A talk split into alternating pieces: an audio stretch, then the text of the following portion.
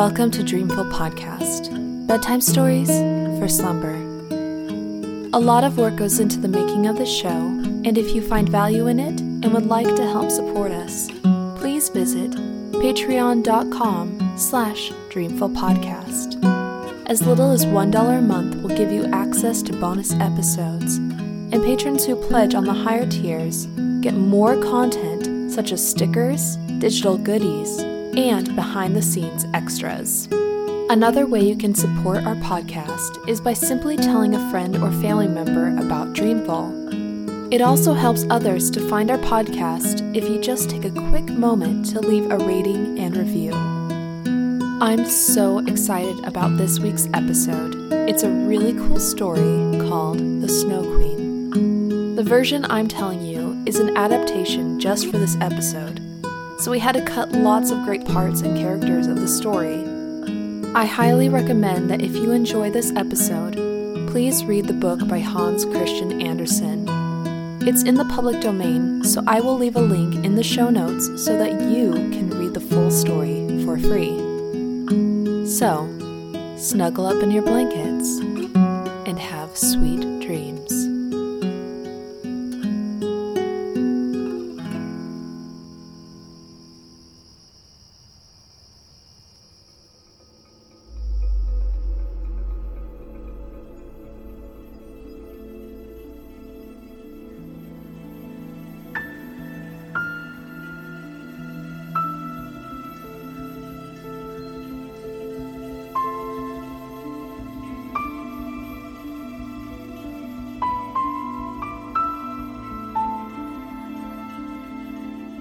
In a large town, there lived two little children who had a garden somewhat larger than a flower pot.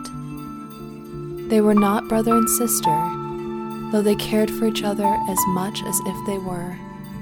Their parents were neighbors who inhabited two garrets. There was to each house a small window, and they were so close together that one needed only to step over the gutter to get from one window to the other. His name was Kay, hers was Gerda. In summer, with one jump they could get to each other, but in winter they were obliged first to go down the long stairs, and then up the long stairs again, and outdoors there was quite a snowstorm. "It is the white snow bees that are swarming," said Kay's old grandmother. "Do the snow bees choose a queen?" asked the little boy, for he knew that the honeybees always have one. "Yes," said the grandmother. "She flies where the swarm hangs in the thickest clusters. She is the largest of all, and she can never remain quietly on the earth, but goes up again into the black clouds. Many a winter's night she flies through the streets of the town and peeps in at the windows, and they then freeze in so wondrous a manner that they look like flowers." Both the children had seen this, so they knew it was true. "Can the Snow Queen come in?" said the little girl. "Ah, only let her come in," said the little boy. "Then I'd put her on the stove and she'd melt." In the evening, when little Kay was at home and half undressed, he climbed up on the chair by the window and peeped out of the little hole. A few snowflakes were falling, and one, the largest of all, remained lying on the edge of a flower pot. The flake of snow grew larger and larger, and at last it was like a young lady, dressed in the finest white gauze, made of a million little flakes like stars. She was so beautiful and delicate, but she was of ice, dazzling, sparkling ice. Her eyes gazed at him like two stars. She nodded towards the window and beckoned with her hand. The little boy was frightened and jumped down from the chair. The next day it was a sharp frost, and then the spring came. The sun shone, and the little children again sat in their pretty garden, high up on the leads at the top of the house. Kay and Gerda looked at the picture book full of beasts and birds, and it was then The clock in the church tower was just striking 5, that Kay looked to the sky. 2 large snowflakes landed upon him, one on his face and the other on his chest. Kay said, "Oh, I feel such a sharp pain in my heart, and now something has gotten my eye." The little girl put her arms around his neck to get a good look. He blinked his eyes. Now there was nothing to be seen. "I think it is out now," he said, but it was not. It was a snowflake from the Snow Queen, and poor Kay had absorbed another right in his heart. It would soon become like ice. It did not hurt any longer, but there it was. Soon his face twisted into a sneer. "There's nothing the matter with me," he said at once. "Ah, that rose is cankered, and look, this one is crooked. These roses are very ugly." And then he gave the box a good kick with his foot and pulled both the roses up. "What are you doing?" cried Gerda, and as he saw her fright, he pulled up another rose, ran to the window, and hastened off from her. Afterwards, when she brought her picture book, he would tease her about it. And if his grandmother told them stories, he always interrupted her.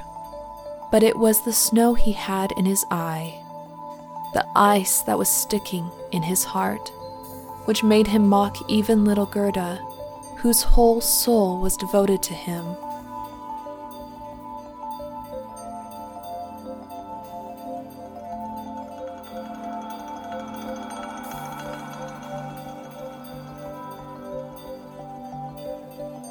It was not long after this that Kay came one day with large gloves on and his little sled at his back, and made off for the market square to play with the other boys. There, in the marketplace, the boldest of the boys tied their sleds to the carts as they passed by, and so they were pulled along and got a good ride. Just as they were in the very height of their amusement, a large sled passed by. It was painted quite white, and there was someone in it wrapped up in a rough white mantle of fur, with a rough white fur cap on their head. The sled drove round the square twice, and Kay tied on his sled as quickly as he could, and off he drove with it. On they went, quicker and quicker into the next street, and the person who drove turned round to Kay and nodded to him in a friendly manner, just as if they knew each other. Every time he thought to untie his sled, the person nodded to him, and then Kay sat quiet, and so on they went till they came outside the gates of town. Then the snow began to fall so thickly that the little boy could not see an arm's length before him, but still on he went. He let go of the string he held in his hand to get loose from the sled, but it was of no use.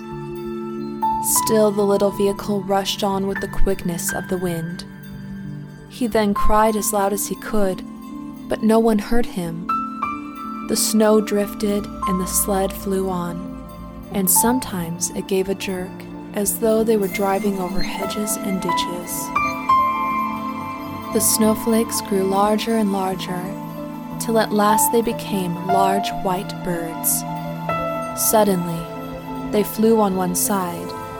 The large sled stopped, and the person who drove rose up. It was a lady. Her cloak and cap were of snow. She was a tall and slender figure of dazzling whiteness. It was the Snow Queen. "We have traveled fast," she said, "but it is freezingly cold. Come under my bearskin." And she put him in the seat beside her, wrapped the fur around him, and he felt as though he were sinking in a snow wreath. "Are you still cold?" she asked, and then she kissed his forehead. Her kiss was colder than ice. It penetrated to his very heart, which was already almost a frozen lump. It seemed to him as if he were about to die. But a moment later, and it no longer bothered him, and he did not remark on the cold that was around him. My sled. Do not forget my sled. It was the first thing he thought of. It was there, tied to one of the white birds who flew along with it on his back. The Snow Queen kissed Kay once more, and then he forgot little Gerda, grandmother, and all whom he had left at his home. Kay looked at her. She was very beautiful. A more clever or a more lovely countenance he could not fancy to himself. And she no longer appeared of ice as before when she sat outside the window and beckoned to him. In his eyes, she was perfect. He did not fear her at all, and told her that he could calculate in his head and with fractions, even that he knew the number of square miles there were in the different countries, and how many inhabitants they contained. And she smiled while he spoke. It then seemed to him as if what he knew was not enough, and he looked upwards in the large, huge, empty space above him, and on she flew with him. Flew high over the black clouds while the storm moaned and whistled as though it were singing some old tune. On they flew over woods and lakes, over seas, and many lands, and beneath them the chilling storm rushed fast. The wolves howled, the snow crackled. Above them flew large, screaming crows, but higher up appeared the moon, quite large and bright, and it was on it that Kay gazed during the long, long winter's night, while by day he slept at the feet of the Snow Queen.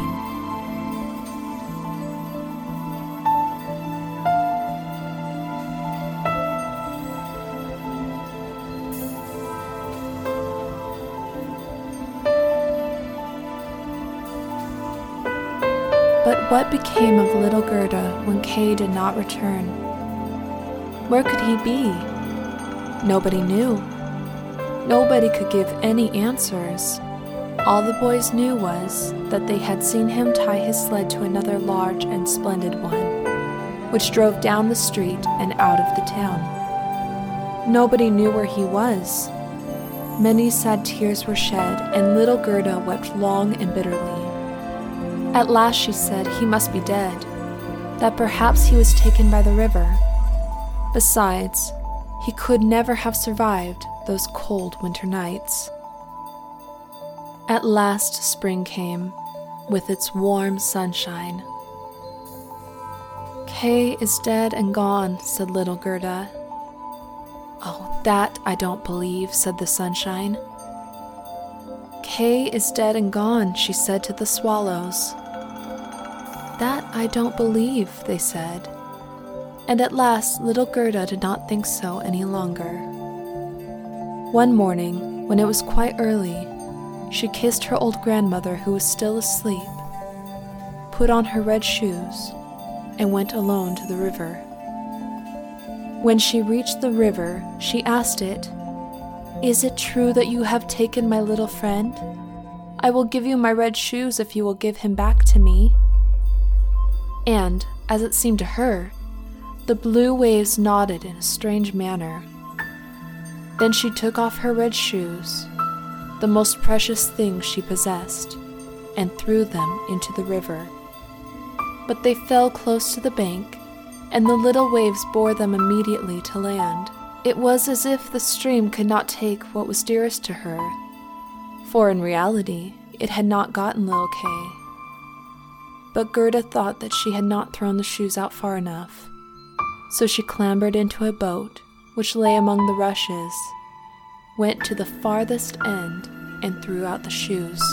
But the boat was not fastened, and the motion which she occasioned made it drift from the shore. She observed this, and tried to get back, but before she could do so, the boat was more than a yard from land, and was gliding quickly onward. Little Gerda was very frightened and began to cry, but no one heard her except the sparrows, and they could not carry her to land, but they flew along the bank and sang as if to comfort her.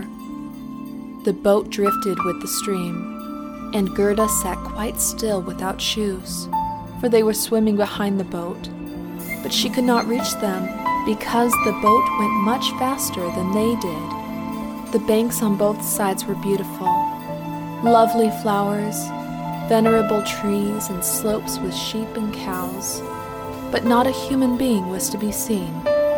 "Perhaps the river will carry me to little Kay," she said, and then she grew less sad. She rose and looked for many hours at the beautiful green banks. Presently, she sailed by a large cherry orchard, where there was a little cottage with curious red and blue windows, and before it 2 wooden soldiers stood sentry and presented arms when anyone went past. Gerda called to them, for she thought they were alive, but they of course did not answer. She came close to them, for the stream drifted the boat quite near the land. Gerda called still louder, and an old woman then came out of the cottage, leaning upon a crooked stick. She had a large, broad-brimmed hat on, painted with the most splendid flowers. "Poor little child," said the old woman. "How did you get upon the large, rapid river, to be driven about so in the wide world?" And then the old woman went into the water, caught hold of the boat with her crooked stick, drew it to the bank, and lifted little Gerda out. And Gerda was so glad to be on dry land again, but she was rather afraid of the strange woman. "But come and tell me who you are, and how you came to be here," she said.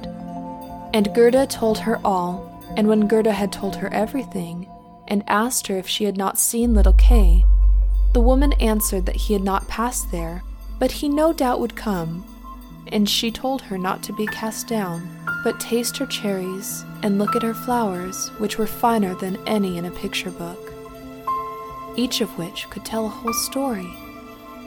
She then took Gerda by the hand, led her into the little cottage, and locked the door.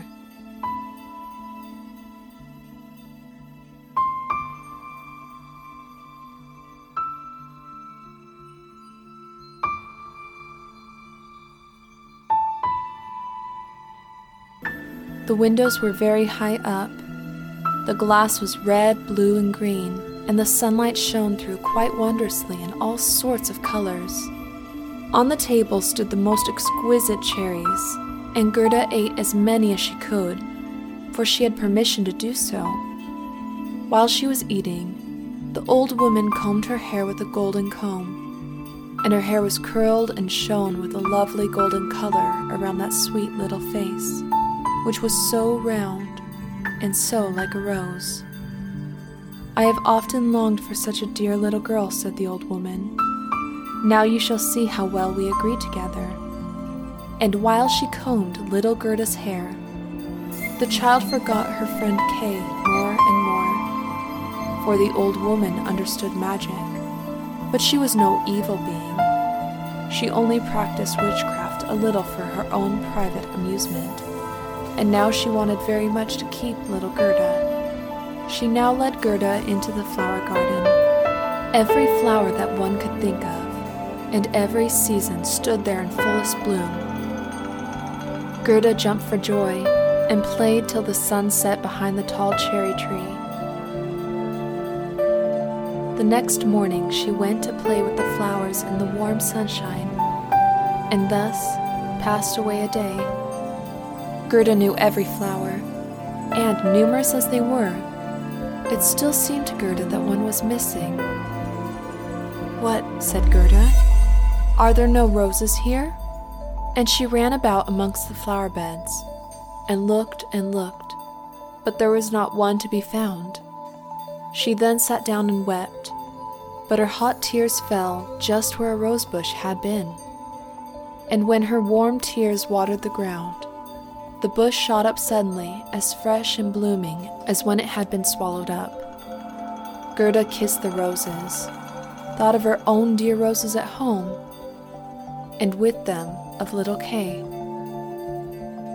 "Oh, how long I have stayed," said the little girl. "I intended to look for Kay. Don't you know where he is?" she asked of the roses. "Do you think he is dead and gone?" "Dead he certainly is not," said the roses. "We have been in the earth where all the dead are, but Kay was not there." "Thank you," said little Gerda, and she went to the other flowers, looked into their cups and said, "Don't you know where little Kay is?"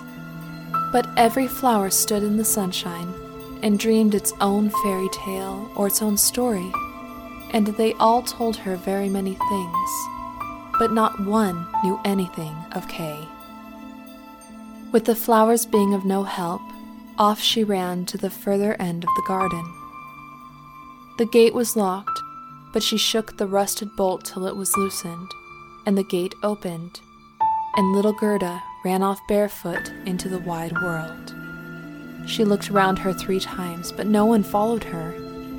At last she could run no longer. She sat down on a large stone, and when she looked about her, she saw that the summer had passed. It was late in the autumn. "Dear me, how long I have stayed," said Gerda. "Autumn has come. I must not rest any longer." And she got up to go further.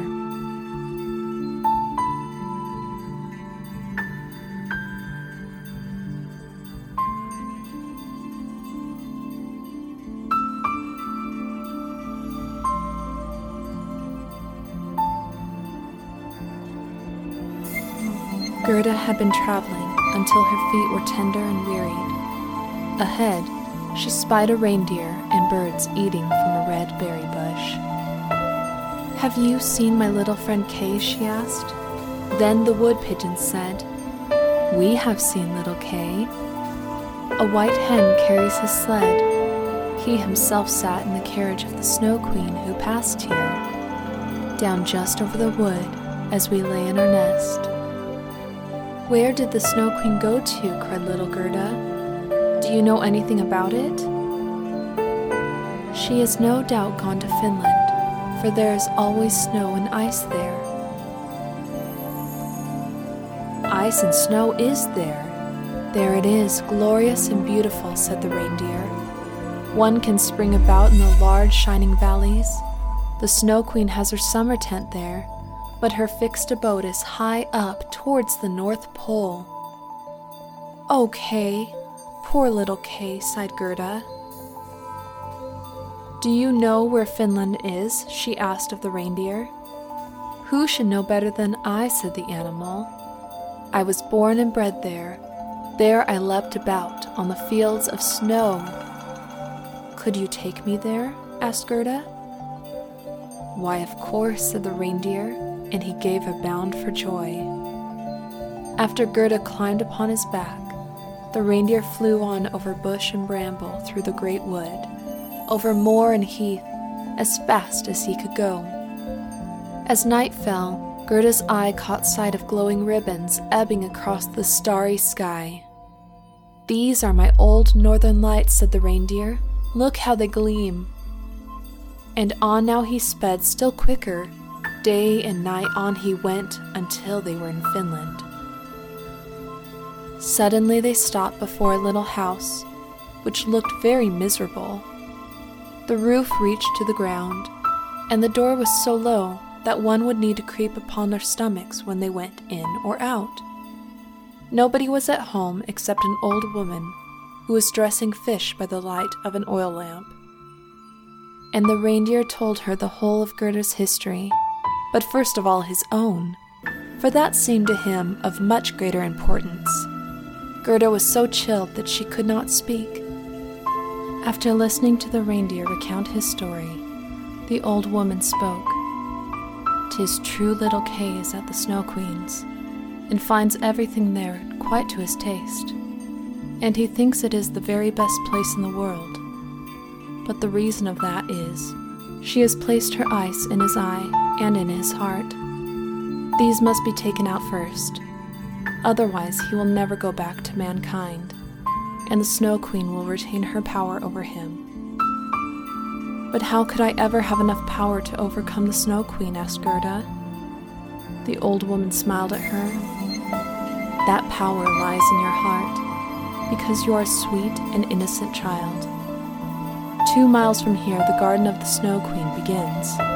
And now the woman placed little Gerda on the reindeer's back, and off he ran with all imaginable speed. On he ran till he came to the garden of the Snow Queen, and there he set Gerda down, kissing her forehead, while large bright tears flowed from the animal's eyes. And then back he went.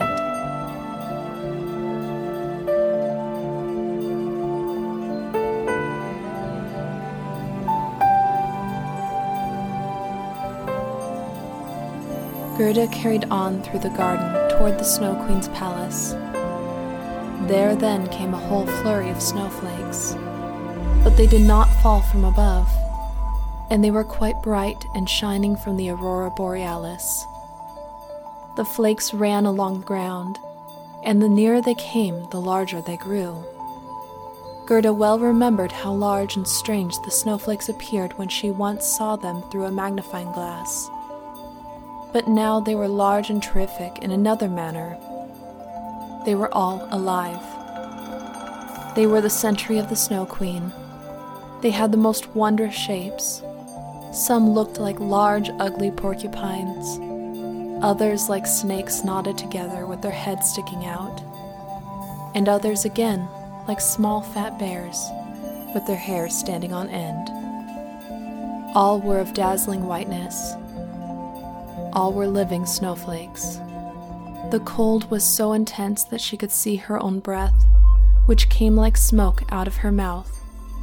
It grew thicker and thicker, and took the form of little angels that grew more and more when they touched the earth. All had helms on their heads, and lances and shields in their hands. They increased in numbers till she was surrounded by a whole legion. They thrust at the horrid snowflakes with their spears, so that they flew into 1,000 pieces, and little Gerda walked on bravely and in security. The angels patted her hands and feet, and then she felt the cold less, and went on quickly towards the palace of the Snow Queen. The walls of the palace were of driving snow, and the windows and doors of cutting winds. There were more than 100 halls there. The largest was many miles in extent. All were lighted up by the powerful aurora borealis, and all were so large, so empty, so icy cold, and so resplendent. The northern lights shone with such precision that one could tell exactly when they were at their highest or lowest degree of brightness. In the middle of the empty, endless hall of snow was a frozen lake. It was cracked in 1,000 pieces, but each piece was so like the other that it seemed the work of a master craftsman. In the middle of this lake sat the Snow Queen. Little Kay was quite blue, nearly black with cold, but he did not notice, for she had kissed away all feeling of cold from his body, and his heart was a lump of ice. He was dragging along some pointed flat pieces of ice, which he laid together in all possible ways, for he wanted to make something with them. Kay made all sorts of figures, the most complicated, for it was an ice puzzle for the understanding. In his eyes, the figures were extraordinarily beautiful, and of the utmost importance. He found whole figures which represented a written word, but he never could manage to represent the word he wanted. That word was eternity. And the Snow Queen had said, "If you can discover that figure, you shall be your own master, and I will free you." But he could not find it. "I am going now to warm lands," said the Snow Queen. "I must have a look down into the black volcanoes. I will just give them a coating of white, for that is as it ought to be. Besides, it is good for the oranges and the grapes." And then away she flew, and Kay sat quite alone in the empty halls of ice that were miles long, and looked at the blocks of ice. There he sat quite benumbed and motionless. One would have imagined he was frozen to death. Suddenly, little Gerda stepped through the great portal into the palace. The gate was formed of cutting winds, but Gerda repeated her evening prayer, and the winds were laid as though they slept, and the little maiden entered the vast, empty, cold halls. There she found Kay, flew to embrace him and cried out, her arms firmly holding him all the while. "Kay, sweet little Kay, have I found you at last?" But he sat quite still, benumbed and cold. Then little Gerda shed burning tears, and they fell on his chest. They penetrated to his heart. They thawed the lumps of ice and consumed the snowflake inside. It was then Kay burst into tears. He wept so much that the snowflake rolled out of his eye, and he recognized her and shouted, "Gerda, sweet little Gerda, where have you been so long? And where have I been?" He looked around and cried, "How cold it is here, how empty and cold." And he held fast by Gerda, who laughed and wept for joy. Gerda kissed his cheeks, and they bloomed with warmth. She kissed his eyes, and they shone like her own. She kissed his hands and feet, and he was again well and merry. Kay looked to the shards of ice on the floor and at once arranged them in the correct figure. "I have found eternity and have become my own master," he said gleefully to Gerda. They took each other by the hand and wandered forth out of the large hall and out of the Snow Queen's palace. They talked of their old grandmother and of the roses upon the roof, and wherever they went, the wind ceased raging, and the sun burst forth.